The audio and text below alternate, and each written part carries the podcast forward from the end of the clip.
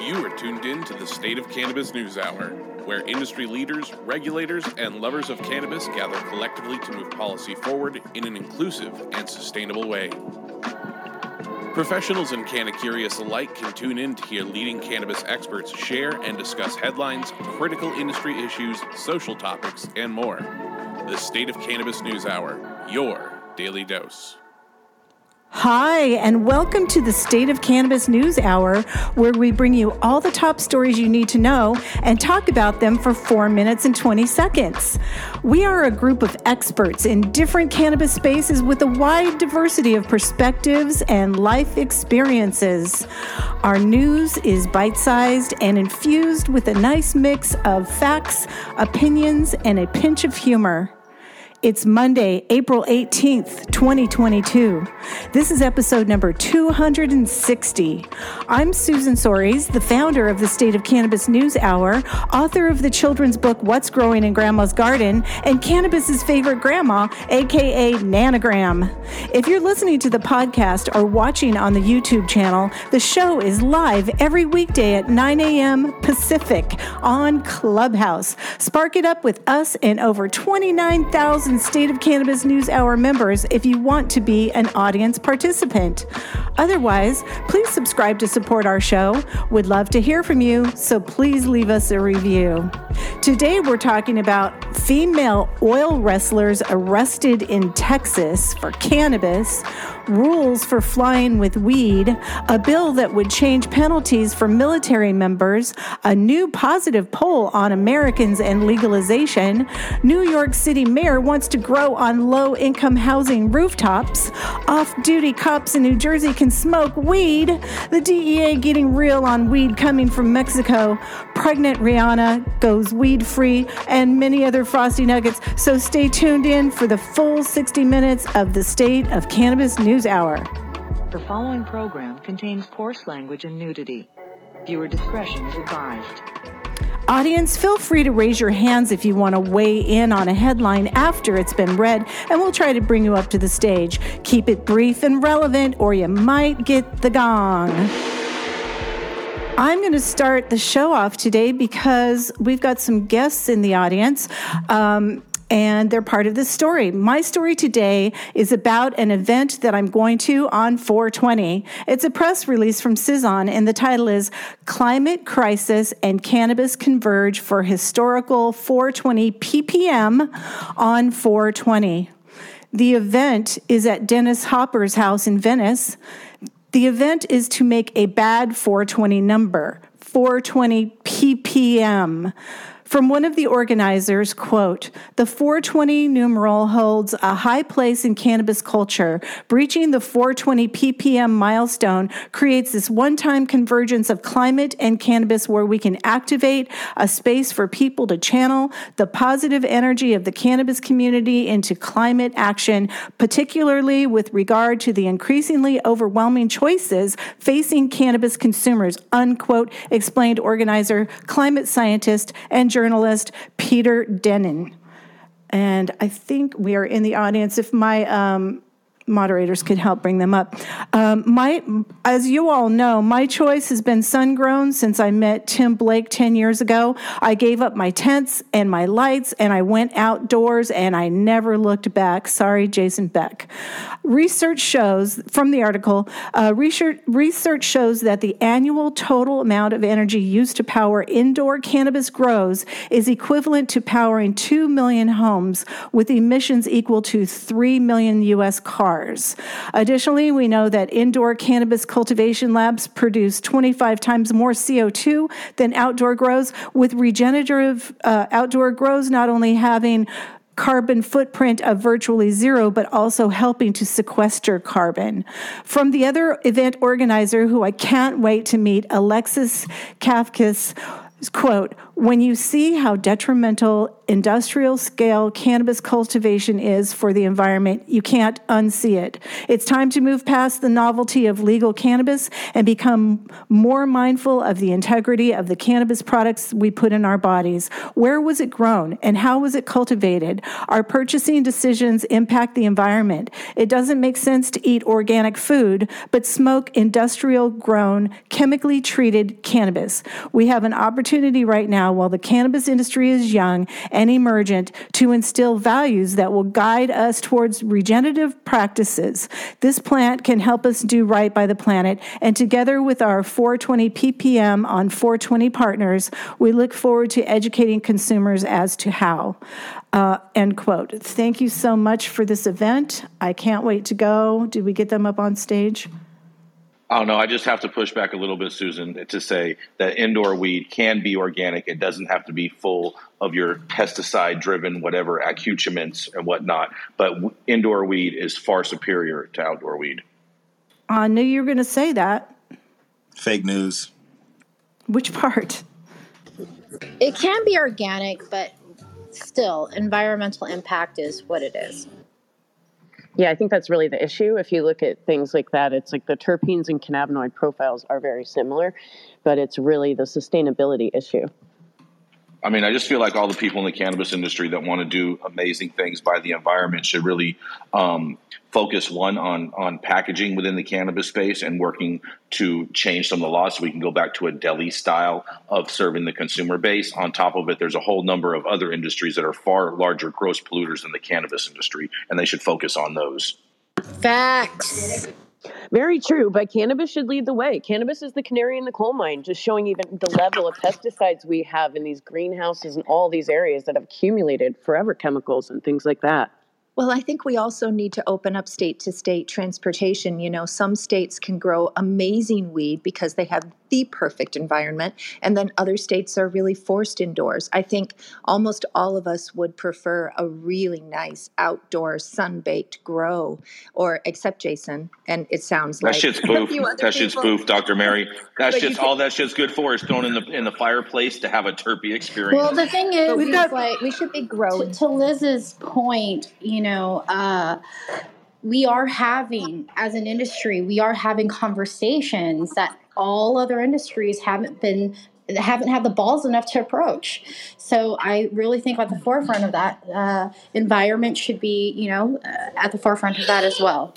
I agree with I agree with you, Priscilla. But uh, at the same time, uh, we got to make sure we're picking our battles at this moment in time. Like, are we going to make money off of that? Are we going to benefit as a community uh, off of? Let's Uh, let's let, no, let's hear because we're at time. Let's hear hear the event organizers Peter and Lexi. Let's give them 20 seconds each. Hey, good morning. Uh, my name is Pete, and thanks so much for having us, Susan. You know, for most of human evolution for the past three million years, planet Earth's carbon dioxide concentration was around 280 parts per million. Uh, when I was born in 1987, it was at 353 parts per million, and we're at an exponential rate of increase, um, currently 2.5 uh, parts per million annually. This is the first year, this is the first month. Actually, last week we crossed 420 parts per million for the first time in human history. Uh, the last time it was that high, you have to go back 3 million years when the sea levels were about 100 feet higher and humans didn't yet walk the earth. And so we're playing within this very narrow parameter of, uh, of uh, climate evolution. Um, and this opportunity where 420 parts per million came around right at the cannabis holiday was too perfect of a, of a synchronicity for us to let go without organizing an event for climate action, education, and awareness, and folding in obviously the huge intersection of the climate crisis and cannabis. I can't wait to, to meet you guys. Lexi, did you want to give us the last word? Yes, I will jump in. Thank you, Susan. So excited to to have you join us on Wednesday. And um, for this event, we have partnered with Sun and Earth, which is um, funded by Dr. Bronner's in Patagonia as an initiative to have a certification in the industry that allows consumers to know, right? Like when you go into a grocery store, you know what the organic certification means. We don't quite have something like that in cannabis. So they're working towards that and they are certifying sun grown. And I know a lot of people come in and we there are the issues with sun grown, right? How can we keep up with the with the massive industry when we only have one crop a year? But we do also have brand partners involved who are um, doing indoor grows, but are totally off grid using solar power um, and dynamic indoor grows too. And that is also a an option for how we can move forward. So we're bringing in a lot of different voices, um, a lot of different brand perspectives, and, and from farmers and social justice leaders and all of that to kind of have this discussion and that we're having here of you know what is the best way? We know that there has to be a better way um, since as we as we grow large scale and in states that don't have the the environment that california has. So we're excited to kind of see all the different opinions and, and what everyone can bring to the table Thank you, Lexi. I know uh, several of our correspondents uh, are going to come as well. Uh, I look forward to meeting you and uh, learning more at the event, and then we're going to continue the conversation at the State of Cannabis in the Americas event in June. But thank you so much for coming. Up next, we've got Rico Lamitte. He likes to ask the tough questions that the mainstream media refuses to ask. The self-proclaimed dopest dad alive is here to encourage other dope dads. Find him on TEDx or at one of his Canavision events but always find him here every weekday as co producer of the State of Cannabis News Hour. Good morning, everybody. My story is coming from Jessica Harkey from the Fort Worth Star Telegram this morning. Uh, bikini clad female oil wrestlers arrested in Texas on cannabis charges.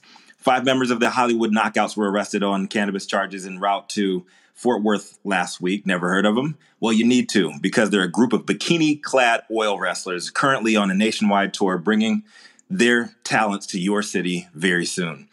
The Knockouts were on their way to a performance Tuesday evening at Whiskey Garden in Fort Worth. Just four hours before lubing up for the event, to, um, the venue took to Facebook crypt- cryptically announcing the we're going to be can- canceling the event uh, due to some unfortunate circumstances with the wrestlers. According to their page, Whiskey Garden's trying to reschedule for the event, but it's unsure when, and they did not respond to requests from uh, for comment, both from the Star Telegram and myself.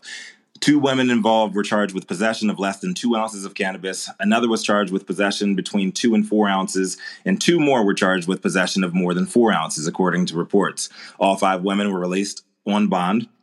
That evening, um, these all American political prisoners took to Facebook, notching another win for people, for the people, in the ongoing war on drugs. Three posted their mugshots saying that they're from California and they were arrested after their van was unlawfully searched at a traffic stop.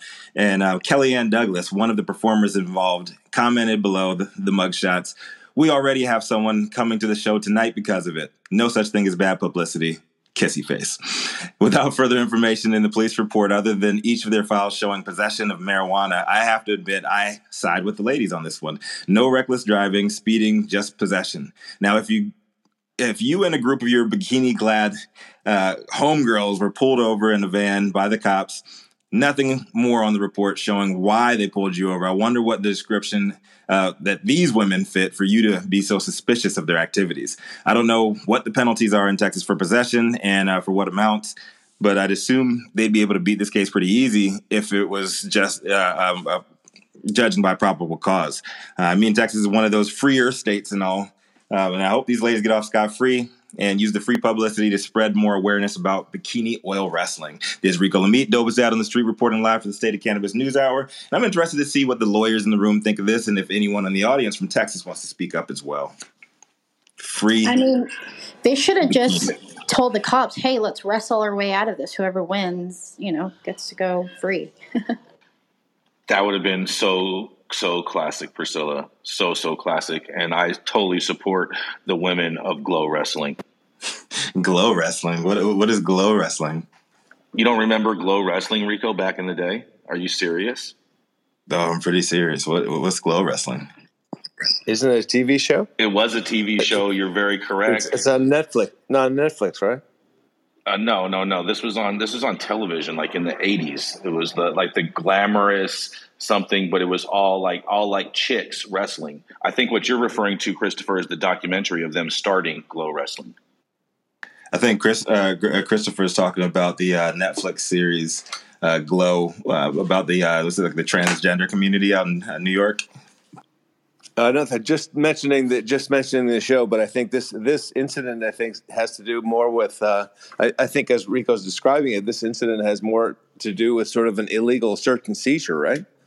Don't you have to get permission to allow your vehicle to be searched these days? Right. That's what I was asking. If, if, if they have, prob- if they have if they have probable cause, they don't need your permission to search your vehicle. There's nothing. They need to be able to articulate that probable cause. They have to articulate that. It has to be lawful. in the police report other than I'm looking at it right now. Uh, possession of marijuana. That's it. It's like why did they even did, pull over the van? It could have been in plain blue. Did they too, put their mug? Did I was looking for their mugshots? I didn't see any. Did you see any mugshots, Rico? I'll put it in the Slack channel. Yeah. Okay, cool. I'm obsessed with mugshots. But we need to keep on moving. Uh, shoot. Where am I? Okay, up next is co producer Jason Beck. His provocative spin keeps the show popping. He has proven to be one of the most resilient players in the weed game since starting his first store in San Francisco. Rated by the DEA multiple times and surviving the drama of the past few decades, he's legitimately the longest continuous cannabis retailer in the United States. What you got today, Jason?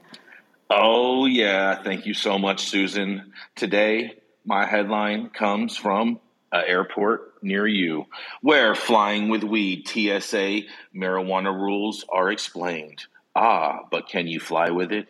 And by the and by fly, we mean literally flying on a plane, not metaphorically. The short answer is no, and at the same time, the answer is sort of, kind of, and maybe, you know, take your risks. According to the Transportation Security Administration, marijuana and certain cannabis infused products, including some cannabidiol CBD oil, remain illegal under federal law, except for products that contain no more than 0.3 THC. On, on, on a dry weight basis or that are approved by the FDA, which is actually none of them besides stuff like Epidiolex and all that other crap. See the agricultural improvements uh, area in the t- in in the federal government if you want more on this topic.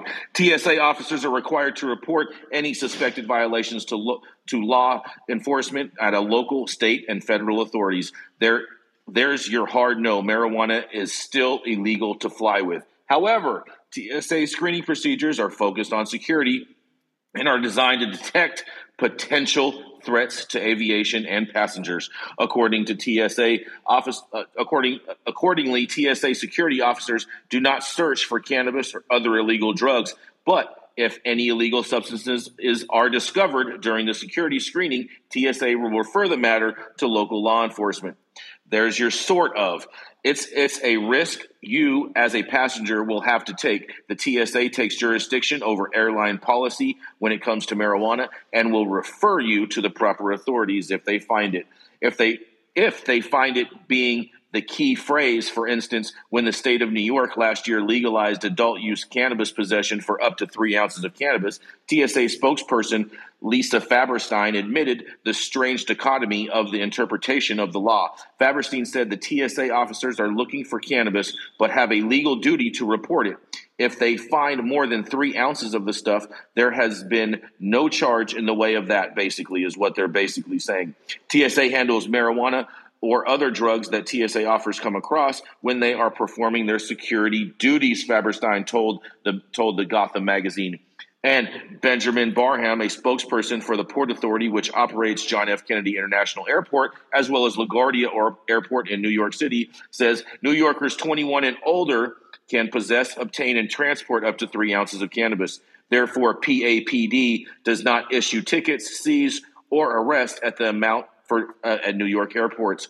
Another point to consider is where you are traveling to as a final destination. While security might not be, while security may be more accepting of limited cannabis use, um, only 18 states, less than half, have legalized cannabis for adult use purposes. So while you think you've dodged a bullet by getting your stash past the TSA checkpoint, you still may have to deal with state laws depending on where you arrive. And I'll tell you what, I've flown all over the place. I know Nevada has a policy that you cannot bring weed into an airport. It's actually a misdemeanor crime to bring weed onto uh, federal property, which they are deeming as that. I know that San Francisco, Oakland, San Jose, and LAX all have the official airport policy that if you're caught with cannabis, they turn you over to local law enforcement and let let them figure it out from there. But even more importantly, they just put up a new sign at LAX.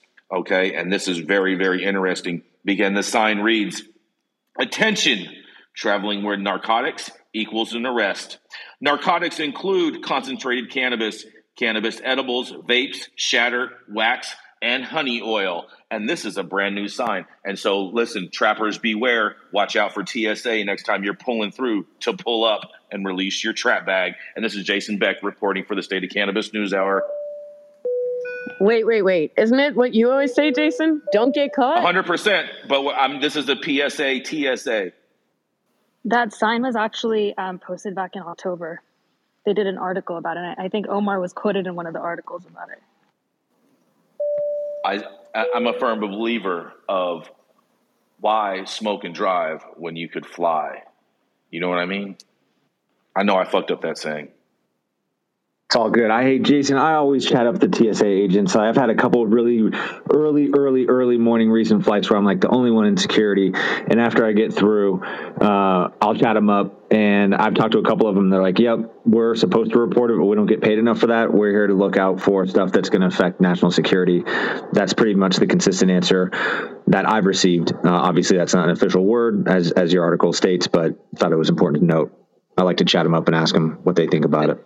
Now, now, Chris, is that out of Reno Airport or out of Oakland's airport? I've chatted up uh, TSA agents. Actually, good question. Both. You nailed. Both of them. Uh, Reno and Oakland. Fascinating. Reno, Nevada, letting people fly with weed. That's assuming I had some on me, Jason. I always assume everyone has weed on them. Yes, indeed. We're at the end of time for that story. Up next, she's a feisty, red-headed conservative with alleged Mayflower roots, never backing down from cross-aisle challenges from pot-loving liberals. Also, the founder of Panoptic Strategies and our very own Washington insider coming to the stage next is Gretchen Gailey. Happy Monday, Gretchen. What you got for us today? Happy Monday, Rico. There, there's no alleged roots. These are verified. Uh, my headline comes from uh, Marijuana Moment. Uh, the new congressional bill would put marijuana penalties for military members on par with alcohol related punishments. A new congressional bill would make it so the punishment for military service members who use or possess marijuana could not exceed penalties for being drunk or incapacitated on duty. Representative Anthony Brown filed the Restoring Equity for Offenses Related to Marijuana aka Reform Act, last week. It would amend the Uniform Code of Military Justice to more closely align with cannabis and alcohol related penalties. The text of the bill says that penalty for, quote, wrongful use of marijuana shall not exceed that for being drunk on duty under existing statute. Further, the penalty for, quote, wrongful possession of marijuana couldn't exceed that for incapac- incapacitation for duty from drunkenness or drug use.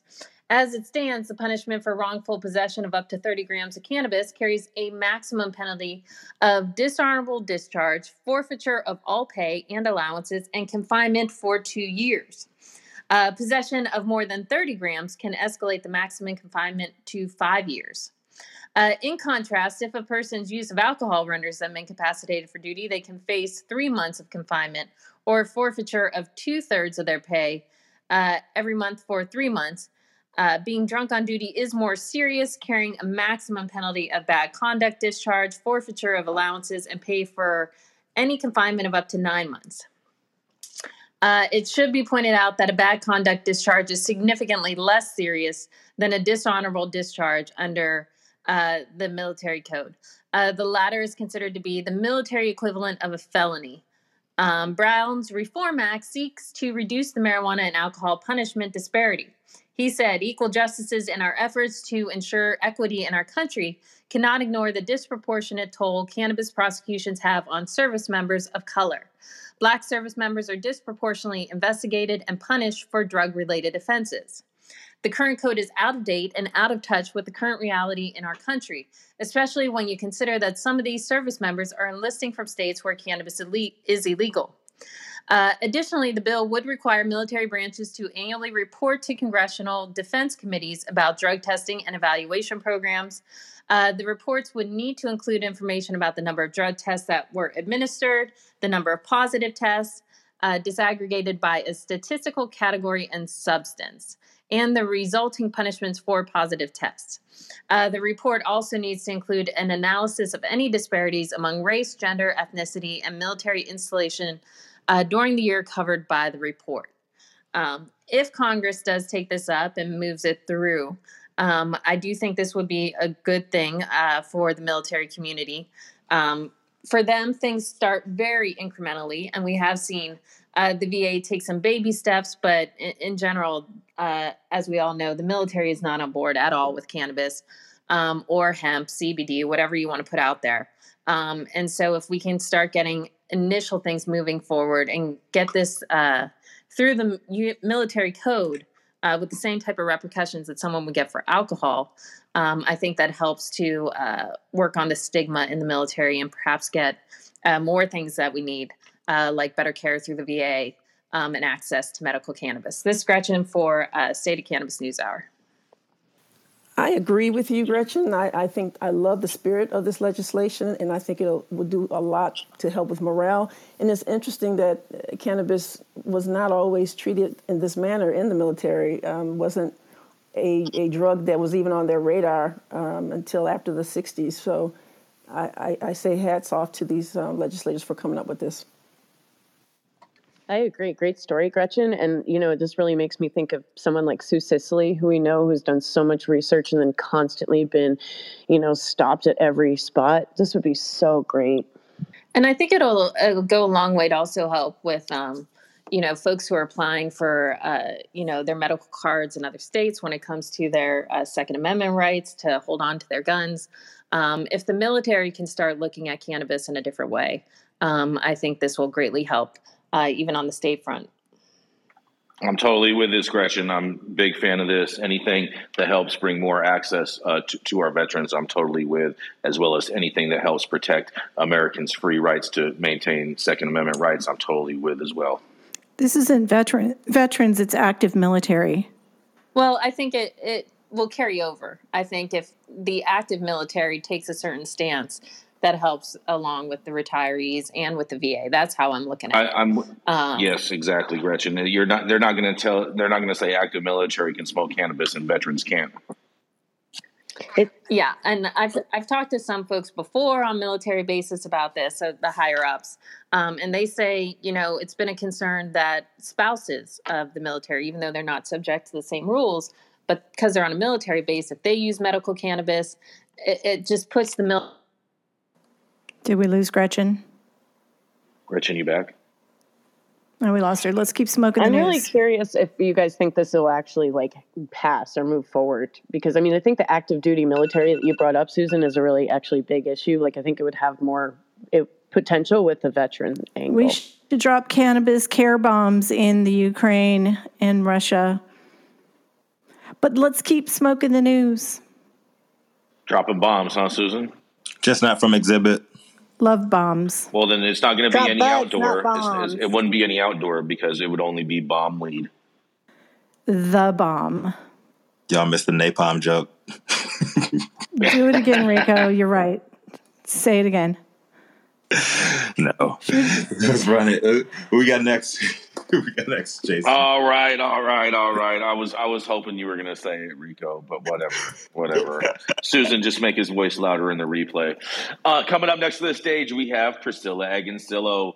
She's the CEO of award-winning Original Breeders League, MJ BizCon's 2021 Golden Bong Influencer of the Year, and universally recognized as one of the dopest moms on the planet. What do you have this morning for us, Priscilla? Thank you, Mr. Beck. Uh, so, my article today is from Forbes, and uh, it's titled A Decade into Legal Cannabis Americans See Legalization as a Net Positive for Economy and Society. So, a, a decade after Colorado and Washington became the first states to legalize cannabis for adult use in the U.S., and following the passage of Amendment 64 and Initiative 502, the majority of Americans now believe cannabis has an overall positive impact on the creation of high quality jobs, pun intended, at both the local and national level, economic growth, and society. This was pulled from recent poll from Pollfish on behalf of Jushi Holdings. The poll found that more than half of cannabis consumers tried legal cannabis for the first time in the last year. The poll uh, covered 100, uh, 100 sorry, 1,100 Americans aged 21 and older, and they were questioned about their thoughts on cannabis consumption habit, habits and legalization. 61 uh, percent felt that cannabis plays an important role in supporting the U.S. economic growth. 62% also said that the cannabis industry is important for the local economy. 67% of surveyed people said that the federal banking restrictions should be lifted so that American cannabis companies can have equal access to banking services. Um, 33% identified as Democrats, 25 Republicans, Independents 24%, um, and 12.5% uh, were other. Uh, they were also asked if they were more likely to support, uh, regardless of their political affiliation, um, a candidate that supported pro legalization. Uh, for, for, cannabis, and 61% of the uh, pollers said that they would. Uh, so those are really great facts. Uh, medical use remained the top reason why people chose to use cannabis. And just to reiterate uh, this point, all cannabis is medical. So more than half, uh, no, more than a quarter of non-cannabis users stated that the primary reason that they would want to try cannabis product is for medical use, followed by stress. Edibles were also cited as the number one cannabis product for non-cannabis users, and who would want to try, uh, you know, a, a cannabis product first, they, they'd go to edibles. A third of cannabis users consume one to two days a week, with the majority consuming in the evening. And the rest of the results of the poll will be released later today day. So, this is Priscilla reporting on some really great news uh, from Las Vegas for the SSE News Hour. I love this story, Priscilla. Thank you so much. I love that the data is positive on this, and I think that it's definitely more in you know concurrence with the trends that we see nationwide. But um, it is like you know published by Jushi Holdings, so unfortunately that is a little bit like biased, and it is in Forbes, which I think is pay to play. Good to know. Well, if nobody has a comment, I'm going to relight the room. You are tuned in to the State of Cannabis News Hour, your daily dose. The thoughts and opinions expressed in the State of Cannabis News Hour are those of the individual speakers and not those of any other speaker, the State of Cannabis, or its members. The statements made in the State of Cannabis News Hour do not constitute legal or accounting advice, and the State of Cannabis and the speakers make no representation regarding the legal status of any substance in any country, area, or territory, or of any authorities. The views expressed in this room do not establish any fiduciary relationship. The sponsorships of the State of Cannabis News Hour do not imply or constitute any endorsement by the State of Cannabis or the expression of any opinion whatsoever on the part of the State of Cannabis or any speaker. Viewer discretion advised. Did you know that the State of Cannabis News Hour's reach goes far beyond the greater continental U.S.? It's true. We've got worldwide live audience members and active downloads as far away as the United Arab Emirates, Japan, even China. China. I love them. China. China. China. China. China. I have to have my China. China. China. But also many other places. By becoming a sponsor, you can get your company the global marketing exposure you won't find anywhere else while supporting nonprofit cannabis news. Find out how you can support the State of Cannabis News Hour at www.justsaycare.org. Tell them Rico sent you. Let's keep smoking the news. China. Up next, we've got one of the most versatile women in the game. She's an educator, brand strategist, healthcare consultant, founder of the Cannabis Business Council of Santa Barbara County, and known for bringing the data and not the drama. Y'all know what time it is. Liz Rogan, what you got for us? Hi there, everyone. Thank you so much for joining us on this 420 week. My story comes out of the New York, uh, comes out of New York City by the Gothamist, reported by John Campbell. The headline reads: Mayor Adam wants cannabis on New York uh, Cha rooftops. The feds aren't on board, so that stands for um, the New York Department of Housing and Urban, I'm sorry, Development. And so essentially, growing cannabis takes up space, as we all know, and cultivating cannabis in a densely populated metropolis and other cities like New York are big challenges. So Mayor Eric Adams is thinking outside the box.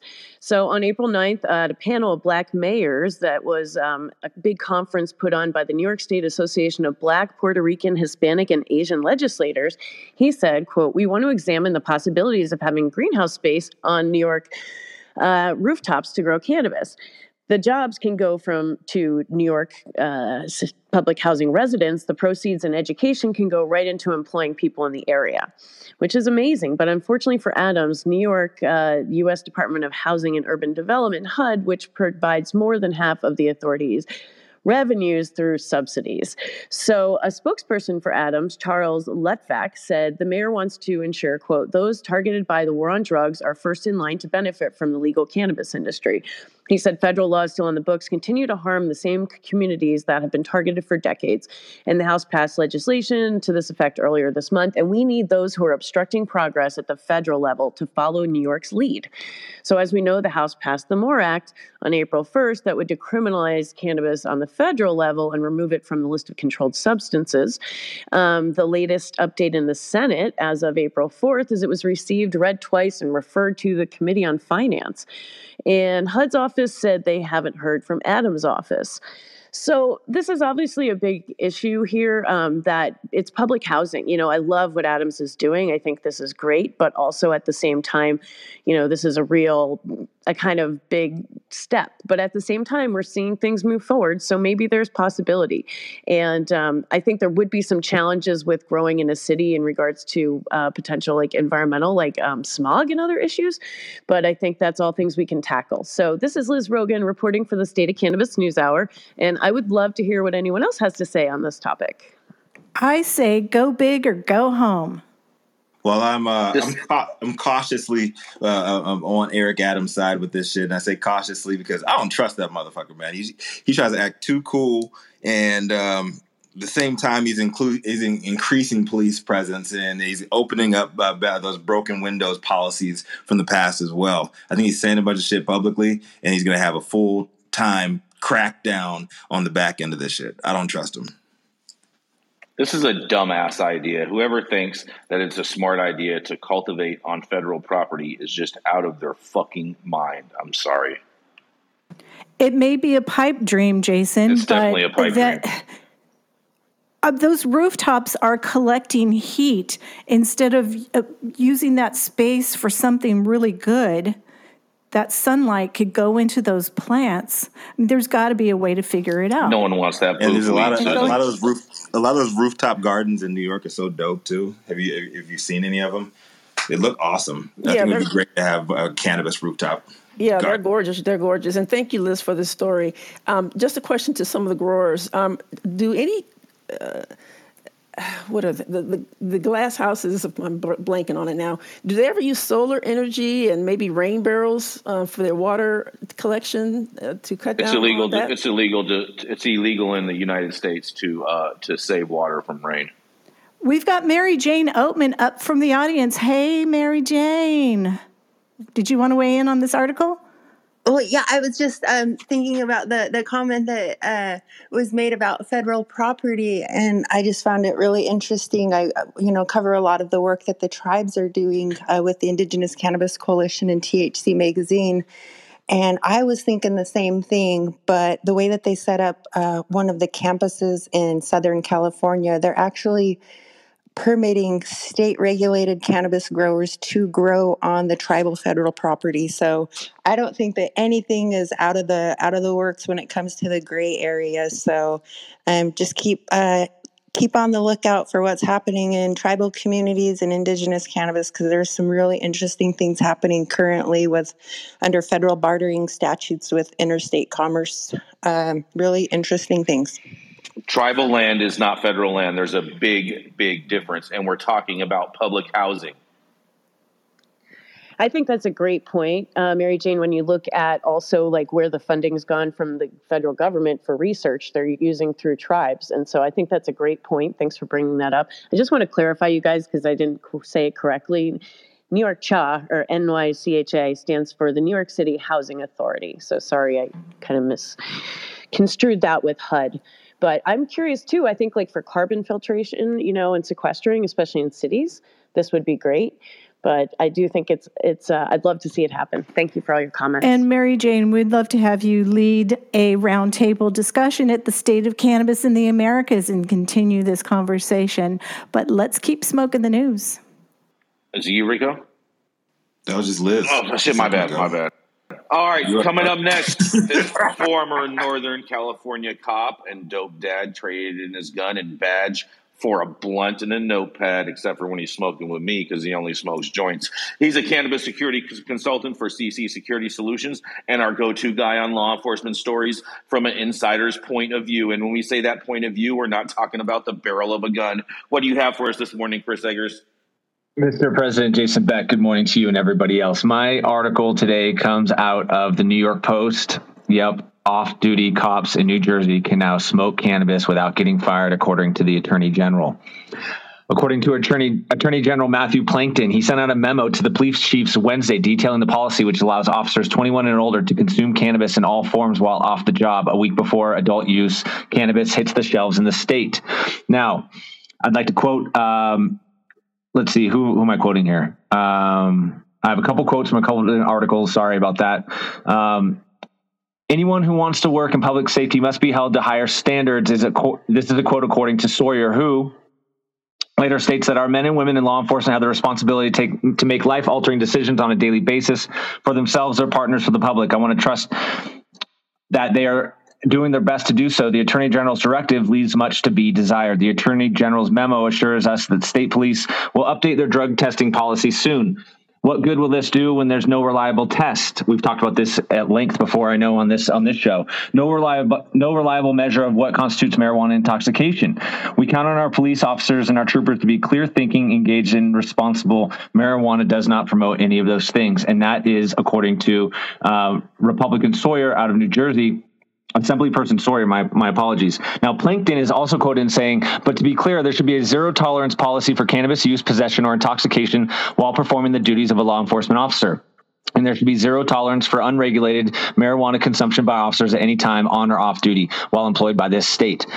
The safety of our communities and our officers demands no less. I thought this was really interesting. I think, um, obviously, you know, there's going to be very, very differing opinions here. Um, you know, we're going back to talking about how do we understand if somebody is actually under the influence or not, and how is this going to affect, you know, potential DUI arrest cases out of New Jersey uh, if, you know, for whatever reason it's discovered that that officer was using marijuana off duty. I mean, it just seems like there's going to be a lot of conversations to be had here. Um, these articles continue to come out. I'll likely cover this again as the story develops, um, as more information becomes available. I'm super interested to hear what people think about this um, and the various opinions. I thought this was a really interesting article. Um, and is this right or is this not right? Love to hear your opinions. My name is Chris Eggers, and I'm reporting for the State of Cannabis News Hour. Yeah, go ahead. Chris, would, would this would this cause um, this uh, police municipality to lose their federal funding if something was say like a officer involved shooting and it came back that he had weed in the system? I mean, that's a really that. I mean, going back to the previous article, right? With with HUD, I mean, that's a that's a federal thing too, and and with federal funding around cannabis consumption, use, possession, et cetera, I think that's a really good question. I don't have that answer, but Jason, phenomenal question. Mary, I'm trying to bring you up, but Clubhouse isn't letting me. Just FYI. I just want to say I think this is great because especially like police officers and stuff, I mean, they're dealing with so much stress on the job. I feel like more now than ever. So I think this is great that they can use cannabis to help with their physical and mental issues for their health. And this should this open up the floodgates for you know every other employer to also allow it, right? I mean, if the cops can use it um, off duty, shouldn't you know everybody be allowed to use it off duty without fear of being um, disciplined on at their job? I'm just picturing a a police guy driving down the freeway in a high speed chase, smoking a joint. That's the whole vision I have in my head right now. What you mean, Super Troopers? Yes, but in real life. Best first 15 minutes of a movie ever. How about you make cops choose between weed and booze? You can't do both. We need less weed. rules. We need less rules, though, Rico. Less, less on the rules. I'd rather encounter a cop on weed than a cop on booze. Well, no shit. No crossfade allowed for the cops, huh? Yeah. Yeah, crossfade for the win. Yes. Let's get some cops high as fuck. How about that? out in dirty Jersey. Clam bake the cruiser. And whether or not cops realize that they're, you know, being affected by the trauma they're witnessing, even if they're per- perpetrating the trauma, that that witnessing is traumatizing themselves, and the, the cannabis can only help them. Well, Dr. Felecia, wouldn't that depend on their blood type per Dr. Mary's comments the other day? I'm sorry, I don't remember that comment. She was saying That was about something else. she was That was that was something else. Let's keep let's keep smoking the news. Let's keep moving forward. All right. He's a full time communications strategist and publisher of the American Cannabis Report. But the Clark Kent vibes in this man are strong. With sober thoughts being his only known kryptonite, best believe our next correspondent is shooting lasers out of his eyes while he reads this morning's story. Christopher Smith, what you got for us today, bum brother?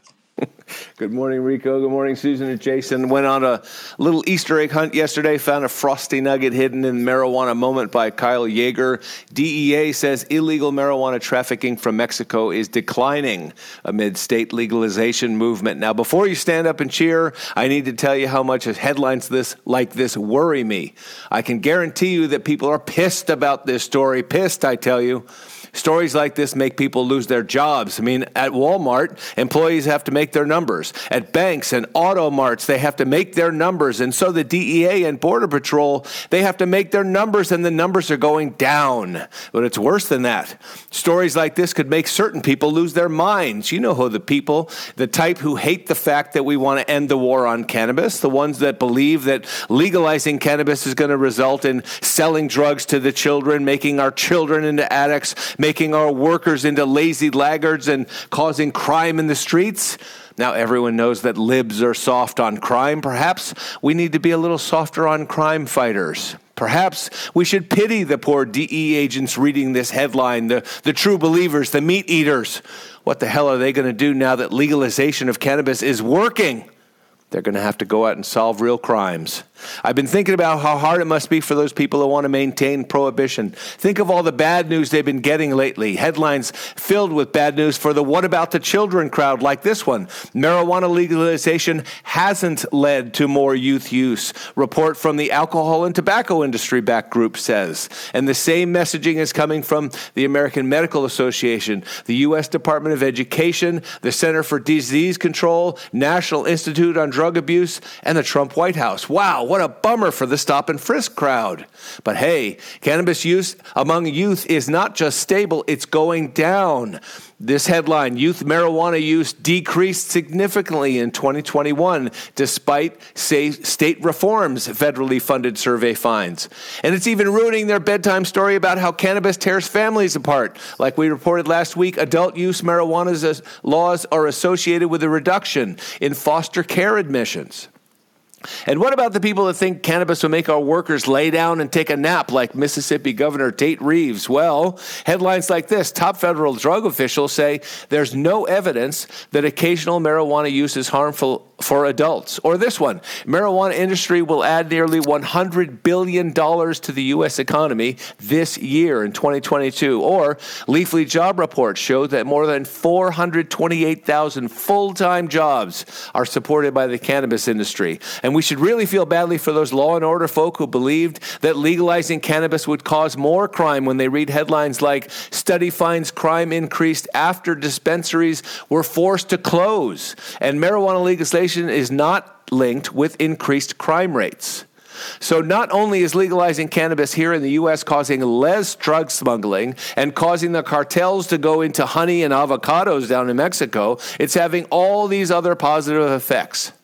Now, I wonder if there's anyone in Washington who might be able to use this information. And I'm done speaking. Great job, Christopher. Fantastic uh, delivery, Christopher. This amazing story. Um, but I will say this is that the cartel doesn't give a shit about weed. They only use weed to pay their coyotes and other track runners in the form uh, in, in regards with smuggling other more uh, dangerous drugs as well as human smuggling. And avocados. Oh yeah, forgot about the avocados, but that counts as a dangerous Wait. drug How long has that been true, Jason? um, for at least the last five years. Well, the, the, I think the point Christopher was making is so beautifully is that the DEA is having to admit it. You know, well, that, that, that's because that's that's, big. because their numbers they're they're, they're not catching as much, but what they are catching much more of is a whole bunch more human traffickers and other other more illicit drugs. Look at all the fentanyl that they're catching. Yes, and good thing I, I just started watching uh, the White Soft Underbelly, and there's a lot of people addicted to that stuff. It's terrible. This is a great story, Christopher. Thank you. I think also it highlights, you know, we know that there's a lot of, in addition to like cannabis and other drug trafficking, it also brings along sex trade and all these other things that are really negative. Thank you so Thank you so much, Chris. That was a fantastic story and loved your delivery. Truly amazing. And coming up next, she's the Plants for Life CEO and a dual board certified physician, well known for helping folks understand and manifest immense innate powers over their personal health by using cannabis as it was intended as medicine. Dr. Felecia Dawson, what do you have for us this morning, girl? Thank you, Jason. Happy Monday, everyone. My headline comes from the New York Post. Pregnant Rihanna on Giving Up Pot. I Can't Just Go and Smoke a Joint Right Now by Jeanette Settembre. Nobody does pregnancy like Rihanna. In a new Vogue interview, the freshly crowned queen of maternity style, who is expecting her first baby with rapper ASAP Rocky, opens up about her life as a soon to be mom. From her pregnancy cravings, tangerine sprinkled with salt, to her mild brushes with morning sickness, the pop diva is happily breezing through her third trimester. Still, the 34 year old is candid about one big challenge saying goodbye to marijuana.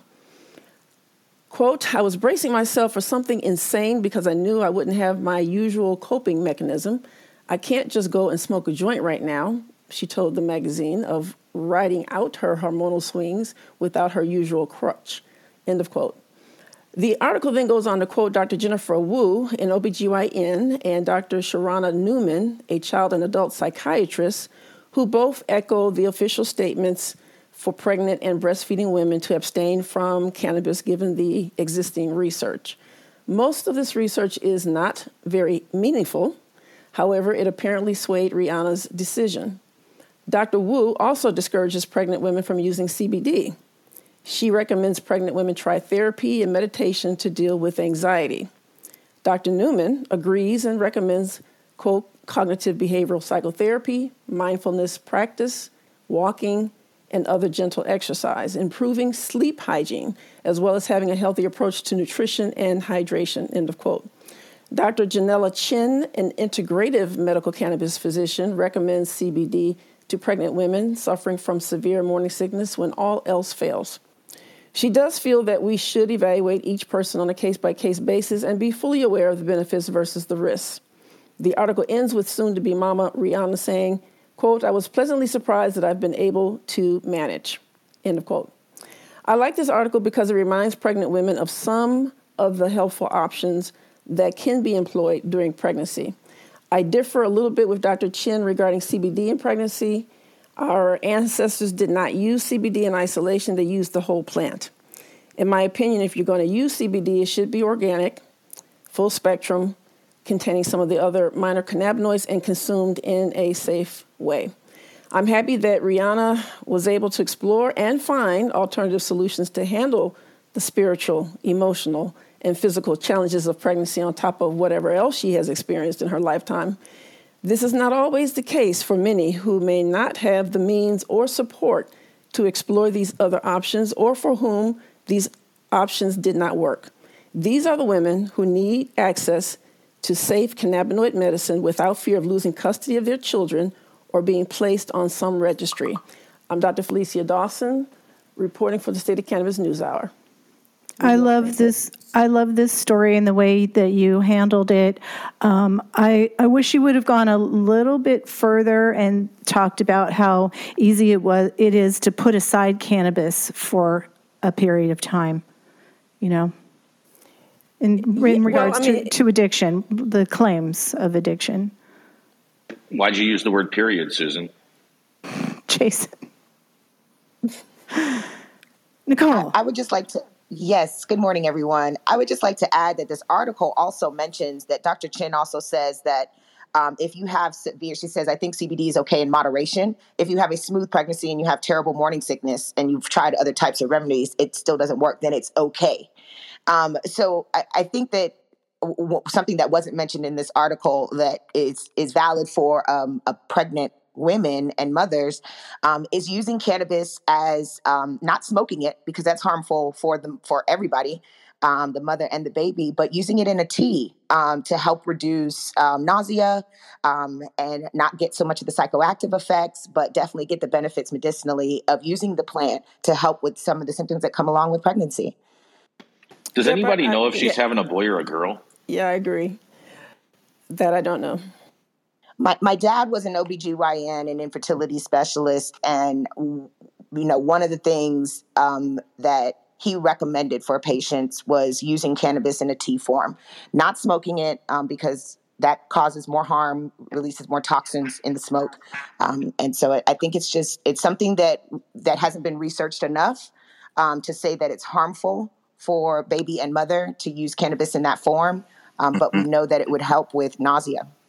Well, that that is definitely the, one of the ways, main ways that they used it in Melanie Dreher's um, study back in, in Jamaica. But when you have severe hyperemesis, you, even drinking tea is not is a non-starter, and that's why people have to find safer ways to bring it in through their lungs because they can't tolerate anything by mouth. AKA we gotta- we we gotta wrap that one. Thank you so much for that story, Dr. Felecia, and I hope that uh, Rihanna's uh, pregnancy is not too rocky. All right, up next is the CMO of award-winning event technology platform EventHi and co-host of groundbreaking women focused blunt brunch. The event series taking women and movers and shakers in the biz to the next level. Up next, Adelia Carrillo. What you got for us today?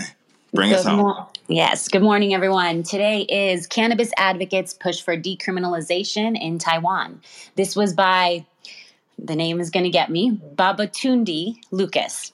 Uh, an advocacy group called Green Sensation held a press event in Taipei issuing a request for cannabis to be decriminalized by means of an amendment to the Narcotics Hazard Protection Act.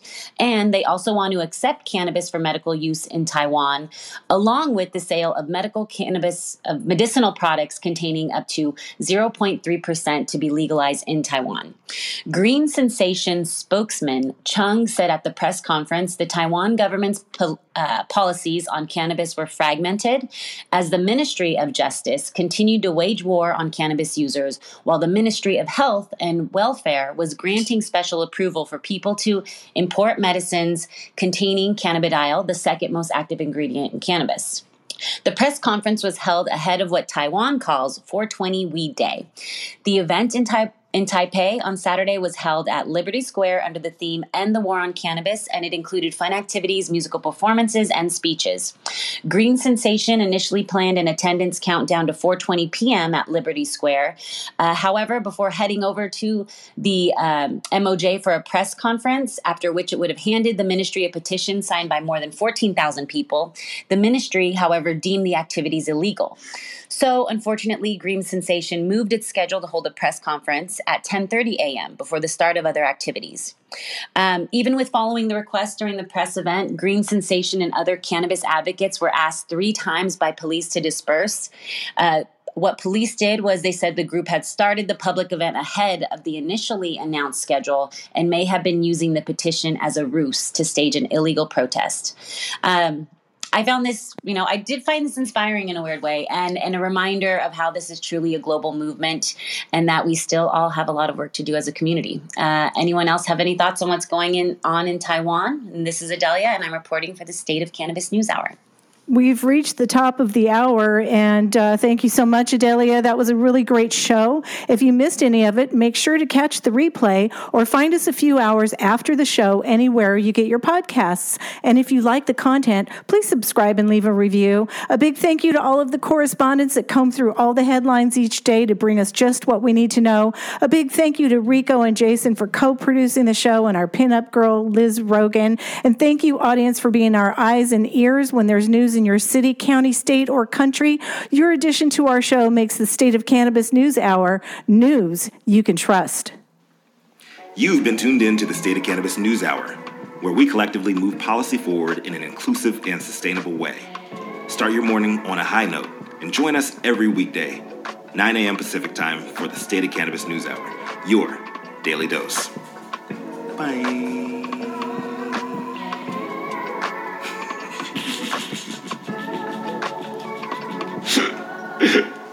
Bist du one.